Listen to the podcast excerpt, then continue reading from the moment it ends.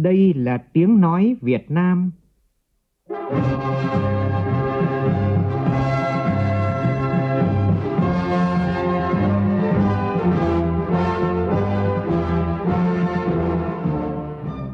là tiếng nói Việt Nam phát thanh từ Hà Nội, thủ đô nước Cộng hòa xã hội chủ nghĩa Việt Nam.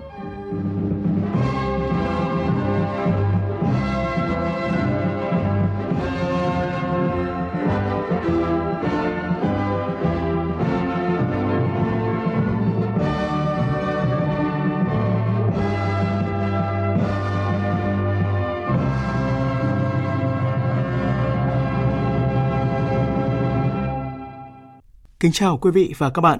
Mời quý vị và các bạn nghe chương trình Thời sự sáng của Đài Tiếng nói Việt Nam. Hôm nay thứ năm ngày ba tháng chín năm hai nghìn không trăm hai mươi, tức ngày mười sáu tháng bảy năm Canh Tý. Chương trình có những nội dung đáng chú ý sau.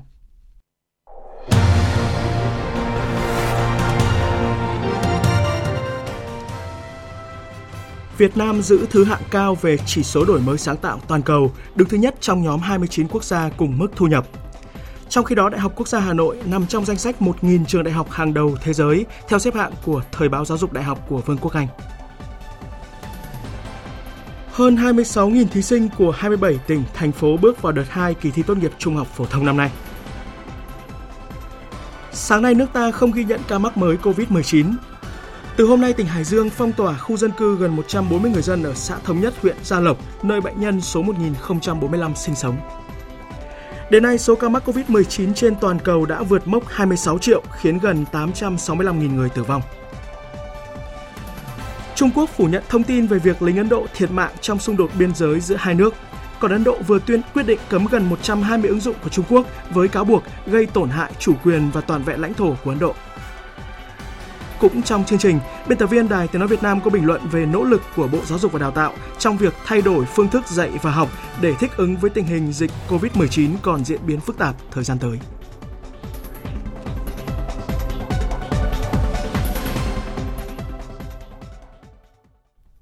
Bây giờ là nội dung chi tiết. Chương trình nghệ thuật đặc biệt với chủ đề Lời thề độc lập chào mừng bảy mươi lăm năm Quốc khánh mùng hai tháng chín diễn ra tối qua tại Hà Nội. Tới dự có các ủy viên Bộ Chính trị, Thường trực Ban Bí thư Trần Quốc Vượng, Phó Thủ tướng Thường trực Chính phủ Trương Hòa Bình, Phó Chủ tịch Quốc hội Tòng Thị Phóng, Trưởng Ban Tuyên giáo Trung ương Võ Văn Thưởng, Trưởng Ban Dân vận Trung ương Trương Thị Mai. Cùng dự còn có Bí thư Trung ương Đảng, Chủ tịch Ủy ban Trung ương Mặt trận Tổ quốc Việt Nam Trần Thanh Mẫn và các ủy viên Trung ương Đảng, lãnh đạo các bộ ban ngành Trung ương và thành phố Hà Nội. Phản ánh của phóng viên Nguyên Nhung. Như một bản giao hưởng công phu, tinh túy và cô đọng, Lời thề độc lập là câu chuyện về khát vọng độc lập của dân tộc ta, được thể hiện bằng hình tượng nghệ thuật, âm nhạc, ca từ, các thước phim tài liệu, các nhân chứng lịch sử và thực tế tác nghiệp sống động của nhà báo, làm lay động lòng người. Chương trình gồm ba chương: Đêm đen, Lời thề độc lập và Con đường độc lập, là ba giai đoạn lớn của lịch sử Việt Nam từ khi thực dân Pháp xâm lược tới nay. Dưới sự lãnh đạo của Đảng, của Bác Hồ, tinh thần dân tộc và khát khao độc lập cháy bỏng trong mỗi người Việt được kết lại thành những làn sóng lớn để đưa tới những ngày mùa thu lịch sử năm một nghìn chín trăm bốn mươi lăm, cách mạng thắng lợi. Ký ức của các nhân chứng từ Cao Bằng, Tuyên Quang, Hà Nội và những ngày cách mạng sục sôi trên khắp đất nước, nhất là khoảnh khắc thiêng liêng khi Bác Hồ đọc bản tuyên ngôn độc lập.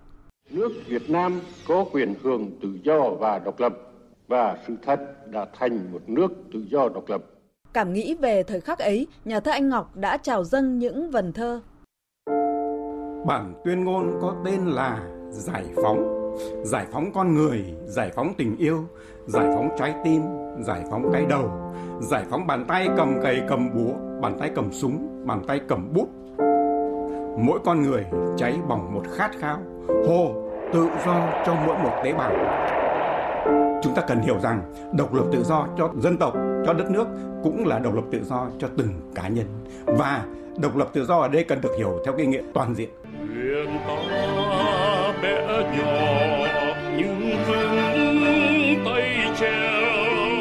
Chương trình nghệ thuật cho thấy càng trước những thách thức, Lời thề độc lập càng sắt son, càng nuôi dưỡng ý chí, nuôi dưỡng khát vọng của cả quá khứ và tương lai. Như chia sẻ của Đại sứ Việt Nam tại Mỹ Hà Kim Ngọc trong chương trình. khát vọng lớn nhất của người Việt Nam là được sống trong hòa bình.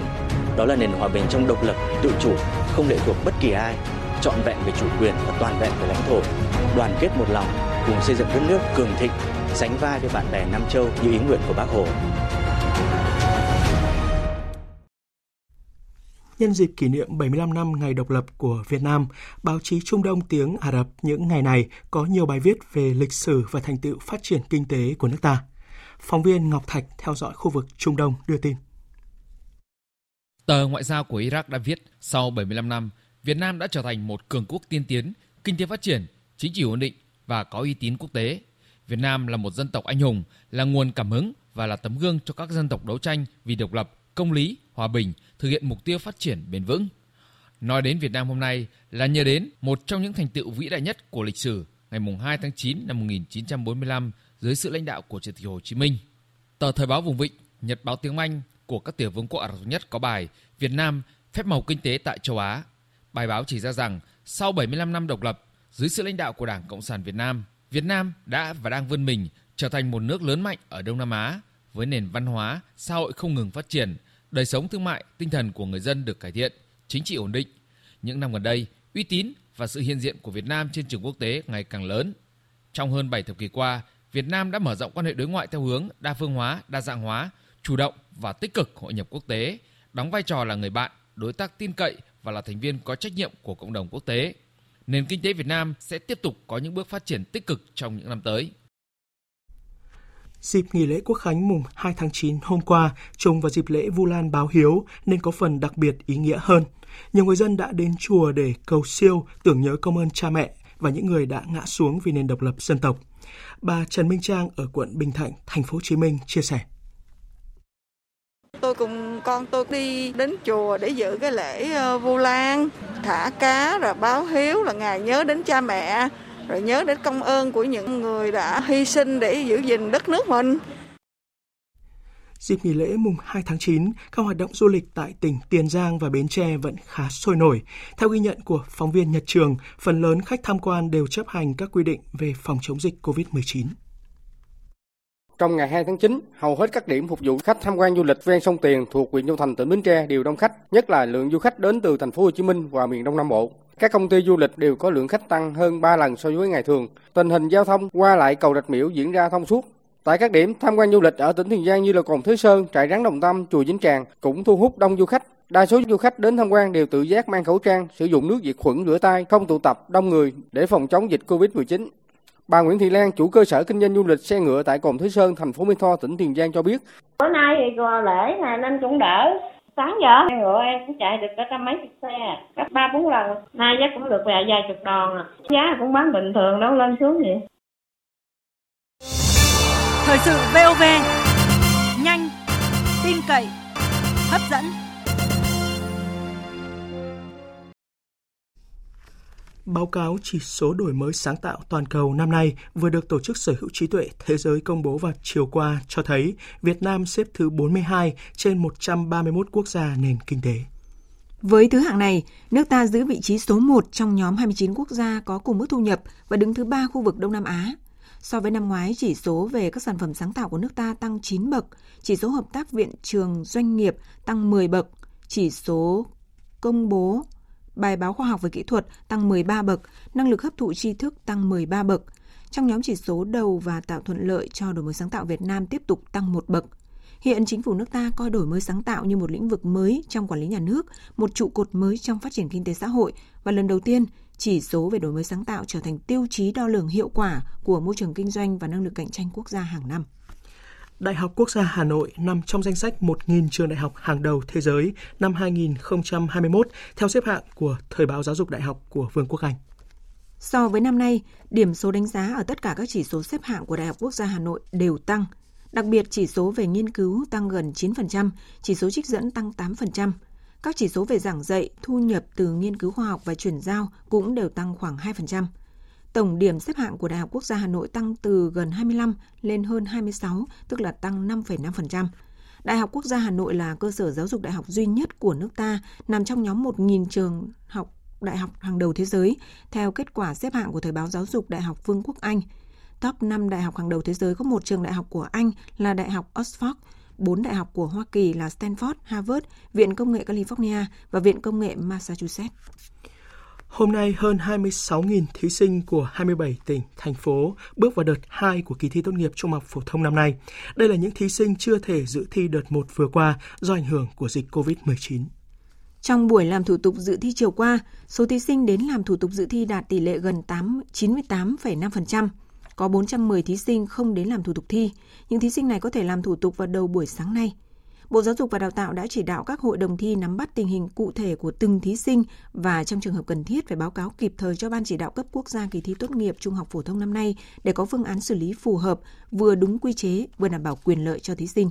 Sáng nay, các thí sinh thi môn ngữ văn, buổi chiều thi môn toán. Cùng với việc chuẩn bị tổ chức tốt đợt hai kỳ thi tốt nghiệp trung học phổ thông năm nay, Bộ Giáo dục và Đào tạo đang cùng các địa phương chuẩn bị thật tốt cho năm học mới hai nghìn không trăm hai mươi - hai nghìn không trăm hai mươi mốt. Như đã giới thiệu trong phần cuối của chương trình, biên tập viên Đài Tiếng Nói Việt Nam có bình luận về những sự chủ động thay đổi của Bộ Giáo dục Đào tạo về công tác dạy và học để thích ứng với tình hình dịch covid mười chín được dự báo vẫn còn diễn biến phức tạp trong thời gian tới. Mời quý vị và các bạn chú ý theo dõi.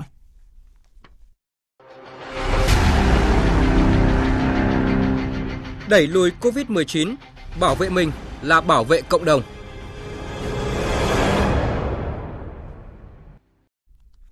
Từ mười tám giờ chiều qua đến sáu giờ sáng nay, nước ta không ghi nhận ca mắc mới covid mười chín. Đến nay, nước ta đã ghi nhận một nghìn không trăm bốn mươi sáu bệnh nhân covid mười chín, trong đó sáu trăm chín mươi mốt ca mắc do lây nhiễm trong nước và ba trăm năm mươi lăm ca bệnh nhập cảnh. Nước ta đã điều trị khỏi cho bảy trăm bốn mươi sáu bệnh nhân covid mười chín, ba mươi tư trường hợp đã tử vong, còn lại hai trăm sáu mươi sáu bệnh nhân vẫn đang được điều trị tại các cơ sở y tế. Ngay sau khi phát hiện ca bệnh thứ một nghìn không trăm bốn mươi lăm là nam, bảy mươi hai tuổi, trú tại huyện Gia Lộc, tỉnh Hải Dương, chính quyền địa phương đã truy vết năm mươi bảy trường hợp có liên quan và tiến hành các biện pháp giám sát y tế theo quy định. Ban chỉ đạo phòng chống dịch Hải Dương đã truy vết và khoanh vùng được mười chín người thuộc diện ép một và ba mươi tám người thuộc diện ép hai. Ủy ban nhân dân tỉnh Hải Dương thiết lập vùng cách ly y tế hai mươi tám ngày đối với một phần khu dân cư thôn Khay, xã Thống Nhất, huyện Gia Lộc với ba mươi sáu hộ gia đình, một trăm ba mươi sáu nhân khẩu kể từ không giờ hôm nay. Bệnh viện Đa khoa Hòa Bình tại phường Hải Tân, thành phố Hải Dương, nơi bệnh nhân thứ một nghìn không trăm bốn mươi lăm đến khám, phải tạm dừng tiếp nhận bệnh nhân và xử lý môi trường toàn bộ bệnh viện. Sở Y tế Hải Dương tiếp tục điều tra truy vết các trường hợp liên quan tiếp xúc ép một, ép hai của bệnh nhân một nghìn không trăm năm mươi tư, tổ chức phun khử khuẩn tại các khu vực có nguy cơ và đề nghị các bệnh viện tăng cường sàng lọc các trường hợp có biểu hiện dịch tễ để tránh việc lây chéo trong các bệnh viện. Còn tại tỉnh Thanh Hóa, Ban chỉ đạo phòng chống dịch covid mười chín thành phố Sầm Sơn vừa công bố hết thời hạn cách ly, dỡ bỏ phong tỏa y tế sau hai mươi tám ngày thực hiện tại khu dân cư phố Nam Bắc, phường Quảng Vinh là nơi ở của bệnh nhân bảy trăm bốn mươi tám. Đến nay, tại ổ dịch này không phát hiện ca lây nhiễm covid mười chín mới.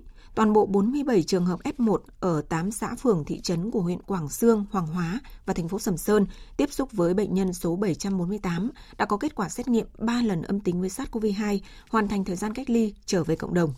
Hiện thành phố Sầm Sơn còn năm trường hợp cách ly tập trung và hơn ba trăm trường hợp cách ly tại nơi cư trú. Đại sứ quán Việt Nam tại Thái Lan vừa phối hợp với Cục lãnh sự Bộ Ngoại giao, các cơ quan chức năng trong nước và hãng hàng không quốc gia Việt Nam đưa ba trăm ba mươi tám công dân về nước. Vào chiều qua, chuyến bay đã hạ cánh an toàn xuống sân bay Vân Đồn, tỉnh Quảng Ninh. Toàn bộ công dân trên chuyến bay đã được tiến hành các thủ tục xét nghiệm và cách ly theo quy định. Cũng trong hai ngày qua, các cơ quan chức năng Việt Nam, Đại sứ quán Việt Nam tại Liên bang Nga kiêm nhiệm Uzbekistan đã phối hợp với hãng hàng không Uzbekistan, các cơ quan chức năng của Uzbekistan đưa hai trăm ba mươi hai công dân Việt Nam về nước an toàn. Ngay sau khi hạ cánh xuống sân bay quốc tế Nội Bài, Hà Nội, tất cả đã được đưa về khu cách ly và thực hiện kiểm tra y tế theo đúng quy định. Hội nghị phòng chống dịch bệnh trên động vật do Bộ Nông nghiệp Phát triển Nông thôn tổ chức sẽ diễn ra sáng nay tại Hà Nội. Hội nghị sẽ tập trung đánh giá công tác phòng chống dịch bệnh trên gia súc, gia cầm và thủy sản tám tháng qua và những giải pháp phòng chống dịch trong những tháng cuối năm nay.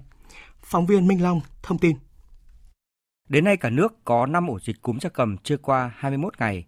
So với cùng kỳ năm ngoái, số ổ dịch tăng hai lần và số gia cầm bị dịch phải tiêu hủy cao hơn hai phẩy tám lần. Các ổ dịch cúm gia cầm chủ yếu xảy ra ở trên vịt. Liên quan đến dịch lở mồm long móng và lợn tai xanh, các ổ dịch chỉ xảy ra nhỏ lẻ ở các địa phương. Về bệnh dịch tả lợn châu Phi, đã có chín mươi tám phần trăm số xã trên cả nước công bố hết dịch, bảo đảm các điều kiện cho việc tổ chức tái đàn, tăng đàn lợn, hỗ trợ thiệt hại cho người chăn nuôi và thúc đẩy tăng đàn và tái đàn lợn.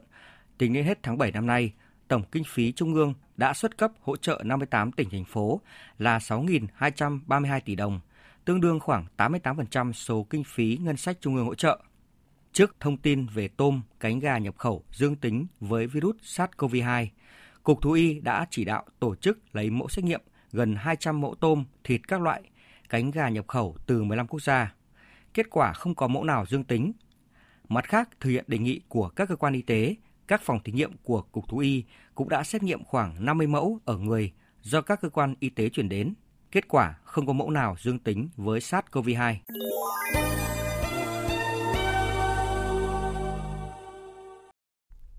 Chuyển sang phần tin thế giới, chính phủ Đức vừa thông báo nước này có đủ bằng chứng để khẳng định nhân vật chính trị đối lập tại Nga là Alexei Navalny đã bị đầu độc, đồng thời lên tiếng yêu cầu chính phủ Nga giải thích. Phóng viên Quang Dũng theo dõi khu vực Tây Âu đưa tin. Các kết quả xét nghiệm của một phòng thí nghiệm thuộc quân đội Đức cho thấy nhân vật chính trị đối lập tại Nga là Alexei Navalny đã bị đầu độc bởi một chất độc thần kinh thuộc họ Novichok. Đây là một chất kịch độc mà các nước phương Tây vẫn luôn cho rằng chỉ có các cơ quan tình báo cấp cao của Nga mới có thể sản xuất và sở hữu. Thủ tướng Đức Angela Merkel đã tổ chức họp báo tại Berlin và cho biết hơn bao giờ hết chính phủ Nga cần đưa ra lời giải thích. Chúng tôi chờ đợi chính phủ Nga giải thích rõ ràng quan điểm của mình trong vụ việc. Có rất nhiều câu hỏi khó mà chỉ có chính phủ Nga mới có thể và buộc phải trả lời. Nữ Thủ tướng Đức đã thông báo cho các nước Liên minh châu Âu và NATO về vụ việc để cùng thống nhất hành động và đưa ra các phản ứng tiếp theo đối với chính phủ Nga. Ngoại trưởng Pháp chỉ trích rằng đó là một hành động tội ác, đồng thời yêu cầu phía Nga giải thích. Tuy nhiên, người phát ngôn của chính phủ Nga đã phủ nhận các cáo buộc và cho biết phía Nga sẵn sàng hợp tác để điều tra vụ việc với chính phủ Đức. Giới quan sát tại châu Âu nhận định vụ việc này đang dần trở nên nghiêm trọng và có nguy cơ làm cho quan hệ vốn đã phức tạp giữa Nga và các nước châu Âu ngày càng xấu đi, trong bối cảnh hai bên đang căng thẳng về cuộc khủng hoảng tại Belarus.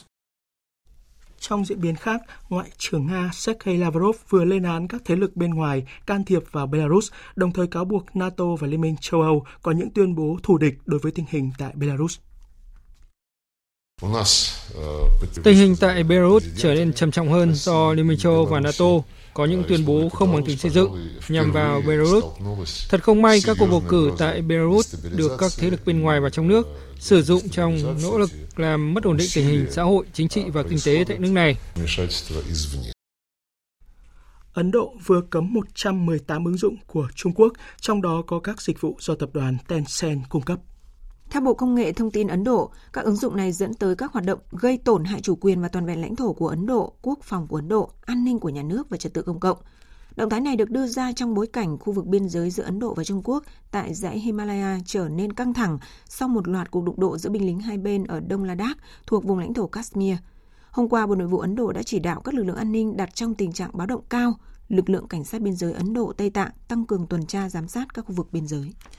Trong khi đó, người phát ngôn Bộ Ngoại giao Trung Quốc vừa phủ nhận thông tin về trường hợp lính Ấn Độ thiệt mạng trong xung đột biên giới giữa hai nước. Phóng viên Bích Thuận thường trú tại Trung Quốc đưa tin. Người phát ngôn Bộ Ngoại giao Trung Quốc Hoa Xuân Oánh khẳng định không có binh lính Ấn Độ nào tử trận trong các cuộc xung đột ở khu vực biên giới những ngày gần đây. Về trường hợp lính thiệt mạng được báo chí đưa tin, bà cho biết, theo thông tin được tờ The Guardian của Anh trích lại báo chí Ấn Độ, binh lính nước này thiệt mạng là do bị chính chiếc xe quân sự gặp sự cố của quân đội Ấn Độ đè chết. Liên quan đến tình hình căng thẳng ở biên giới hai nước, người phát ngôn tiếp tục chỉ trích quân đội Ấn Độ đã vượt đường ranh giới thách thức trước, đơn phương thay đổi hiện trạng khu vực biên giới trước, cũng như vi phạm các thỏa thuận và nhận thức chung quan trọng giữa hai bên trước. Tuy nhiên, hai bên vẫn đang duy trì trao đổi qua các kênh quân sự và ngoại giao. Ả Rập Xê Út vừa đồng ý cho các chuyến bay của các tiểu vương quốc Ả Rập Thống Nhất bay qua không phận của nước này đến tất cả các nước. Quyết định này được đưa ra sau khi Ả Rập Xê Út lần đầu tiên cho phép chuyến bay lịch sử giữa Israel và các tiểu vương quốc Ả Rập Thống Nhất bay qua không phận của Ả Rập Xê Út để rút ngắn thời gian bay, dù Riyadh chưa thiết lập quan hệ chính thức với Tel Aviv. Ngay sau khi thông tin này được công bố, Thủ tướng Israel cho biết các hãng hàng không của nước này sẽ được phép bay thẳng từ các tiểu vương quốc Ả Rập Thống Nhất. Dù cho phép chuyến bay trên bay qua không phận Ả Rập Xê Út, song nước này khẳng định sẽ không thiết lập quan hệ ngoại giao với Israel cho đến khi nhà nước Do Thái ký với Palestine một thỏa thuận hòa bình được quốc tế công nhận.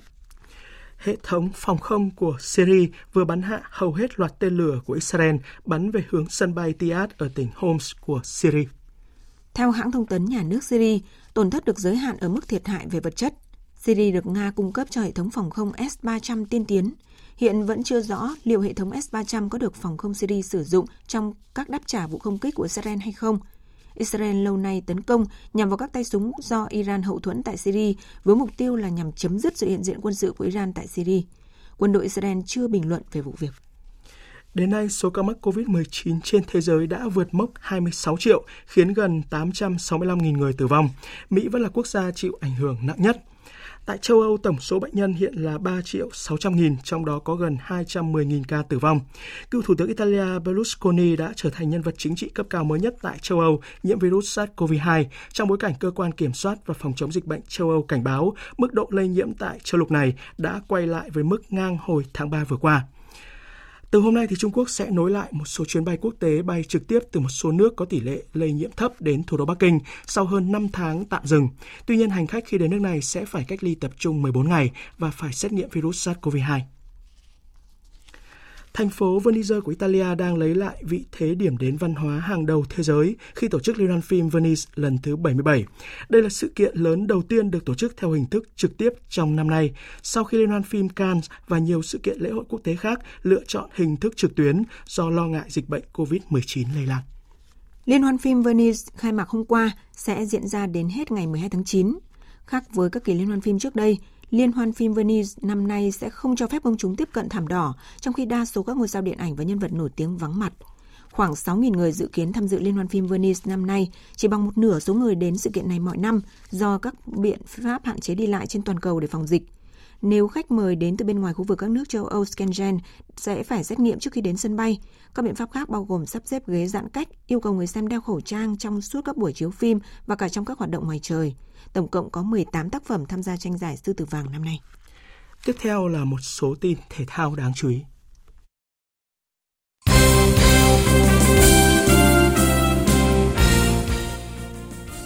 Chiều qua, câu lạc bộ Hà Nội có chuyến làm khách trên sân của Viettel ở trận giao hữu nhằm chuẩn bị cho các giải đấu chuyên nghiệp sẽ trở lại trong ít ngày tới. Hà Nội ép xê chơi áp đảo trên sân khách và đã giành chiến thắng ba một. Đến nay, Liên đoàn bóng đá châu Á a ép xê vẫn chưa chắc chắn vòng chung kết u mười chín châu Á có thể diễn ra vào tháng mười tới tại Uzbekistan hay không do ảnh hưởng của dịch covid mười chín. Trong tuần này, a ép xê sẽ có cuộc họp trực tuyến nhằm quyết định việc tổ chức các giải đấu như vòng chung kết u mười chín châu Á hay a ép xê Cup trong thời gian tới. Nhiều khả năng hai giải đấu này sẽ bị hoãn hoặc hủy, các phương án đảm bảo an toàn không được đảm bảo. Một thông tin đáng chú ý là ba cầu thủ Neymar, Di Maria và Paredes của câu lạc bộ Paris Saint-Germain đều dương tính với SARS-cô vê hai khi trở về Pháp sau kỳ nghỉ ở Tây Ban Nha. Ba cầu thủ này sẽ bị cách ly và điều trị. Điều này chắc chắn sẽ làm ảnh hưởng tới những vòng đấu của nhà đương kim vô địch Pháp.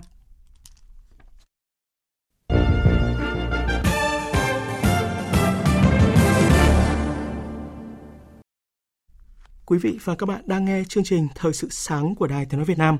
Thưa quý vị, thưa các bạn, đại dịch covid mười chín đã biến những điều tưởng chừng không thể thay đổi, buộc phải thay đổi để thích ứng, trong đó có việc dạy và học. Ngành giáo dục và đào tạo đã điều chỉnh kế hoạch năm học, tinh giản chương trình giảng dạy, dạy và học trực tuyến, thậm chí có thời điểm tạm dừng đến trường, không dừng việc học. Qua đại dịch covid mười chín cho thấy một điều quan trọng hơn, đó là thay đổi để thích ứng. Đây cũng là tâm thế để thầy và trò cả nước sẵn sàng bước vào năm học mới hai nghìn không trăm hai mươi - hai nghìn không trăm hai mươi mốt. Bình luận của biên tập viên Lê Thu qua giọng đọc của phát thanh viên Kim Phượng. Mời quý vị và các bạn cùng nghe.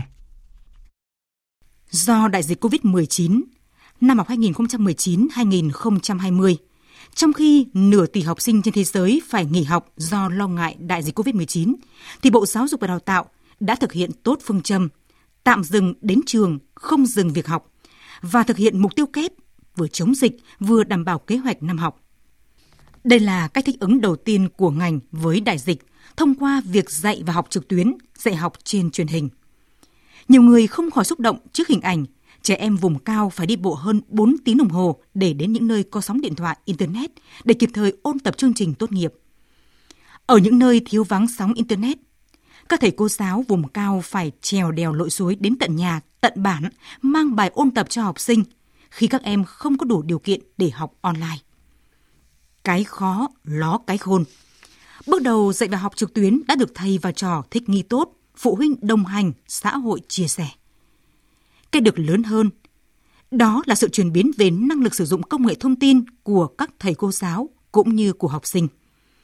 Từ chỗ băn khoăn, nghi ngờ, lo lắng, đến thời điểm này có thể khẳng định học online là biện pháp hiệu quả, tiếp tục được triển khai nếu dịch bệnh diễn biến phức tạp. Thế nhưng, dạy và học trực tuyến để thích ứng với đại dịch là chưa đủ. Nếu như nhiều năm qua, việc tinh giản điều chỉnh chương trình học thực hiện khó khăn, thì trong đại dịch, điều này đã được Bộ Giáo dục và Đào tạo quyết liệt thực hiện. Mới đây nhất, Bộ đã có văn bản về việc điều chỉnh nội dung dạy học cấp trung học cơ sở, trung học phổ thông, cho phù hợp với điều kiện dịch covid mười chín vẫn còn diễn biến phức tạp. Trong bối cảnh đại dịch covid mười chín diễn biến phức tạp và khó lường, dư luận xã hội rất đồng tình với cách làm này của ngành giáo dục đào tạo. Không chỉ là chuyện giảm tải nội dung, mà quan trọng hơn là những nội dung này khiến cho ngành giáo dục chủ động hơn trước những tình huống bất ngờ.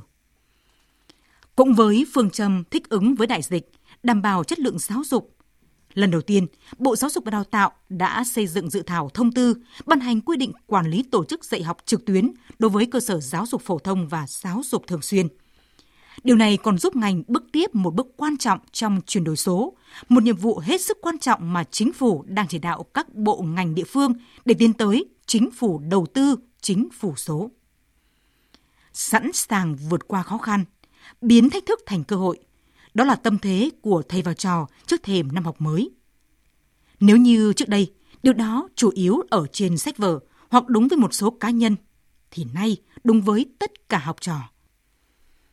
Có lẽ bài học đầu tiên trong năm học mới này, thầy cô giáo sẽ nói về việc dạy và học an toàn, dạy học sinh cách thích ứng với dịch, để dù học theo phương pháp nào, học tại nhà hay ở trường thì đều đạt kết quả tốt. Khu vực Bắc Bộ ngày nắng nóng, chiều tối và đêm có mưa rào và dông vài nơi, gió nhẹ, nhiệt độ từ hai mươi tư đến ba mươi bảy độ. Các tỉnh từ Thanh Hóa đến Thừa Thiên Huế, các tỉnh ven biển từ Đà Nẵng đến Bình Thuận, ngày nắng nóng, chiều tối và đêm có mưa rào và dông vài nơi, gió Tây Nam cấp hai, cấp ba, nhiệt độ từ hai mươi lăm đến ba mươi lăm độ, phía Bắc có nơi trên ba mươi lăm độ. Tây Nguyên có mưa rào và dông vài nơi, riêng chiều tối và tối có mưa rào và dông rải rác, cục bộ có mưa to đến rất to, gió Tây Nam cấp hai, cấp ba, nhiệt độ từ hai mươi đến ba mươi hai độ.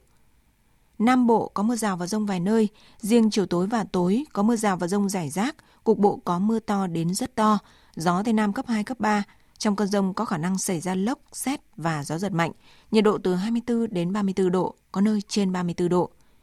Khu vực Hà Nội, ngày nắng nóng, chiều tối và đêm có mưa rào và dông vài nơi, gió nhẹ, nhiệt độ từ hai mươi sáu đến ba mươi bảy độ. Dự báo thời tiết biển, Vịnh Bắc Bộ, vùng biển từ Quảng Trị đến Quảng Ngãi, có mưa rào và dông vài nơi, tầm nhìn xa trên mười ki lô mét, gió nhẹ. Vùng biển từ Bình Định đến Ninh Thuận, từ Bình Thuận đến Cà Mau và từ Cà Mau đến Kiên Giang, có mưa rào rải rác và có nơi có dông, tầm nhìn xa trên mười ki lô mét, giảm xuống từ bốn đến mười ki lô mét trong mưa, gió Tây Nam cấp ba, cấp bốn. Khu vực Bắc và giữa Biển Đông có mưa rào và dông vài nơi, tầm nhìn xa trên mười ki lô mét, gió Tây Nam đến Nam cấp ba, cấp bốn. Khu vực Nam Biển Đông có mưa rào và dông vài nơi, tầm nhìn xa trên mười ki lô mét, gió Tây Nam cấp ba, cấp bốn. Khu vực quần đảo Hoàng Sa thuộc thành phố Đà Nẵng có mưa rào và dông vài nơi, tầm nhìn xa trên mười ki lô mét, gió Tây Nam đến Nam cấp ba, cấp bốn. Khu vực quần đảo Trường Sa thuộc tỉnh Khánh Hòa có mưa rào và dông vài nơi, tầm nhìn xa trên mười ki lô mét, gió Tây Nam cấp ba, cấp bốn. Vịnh Thái Lan có mưa rào và dông rải rác, trong cơn dông có khả năng xảy ra lốc xoáy và gió giật mạnh, tầm nhìn xa trên mười ki lô mét, giảm xuống từ bốn đến mười ki lô mét trong mưa, gió nhẹ. Vừa rồi là một số thông tin dự báo thời tiết. Tới đây chúng tôi kết thúc chương trình Thời sự sáng nay. Chương trình do biên tập viên Hải Quân thực hiện với sự tham gia của phát thanh viên Quỳnh Anh, kỹ thuật viên Hà Hùng, chịu trách nhiệm nội dung Nguyễn Thị Tuyết Mai. Cảm ơn quý vị và các bạn đã quan tâm theo dõi.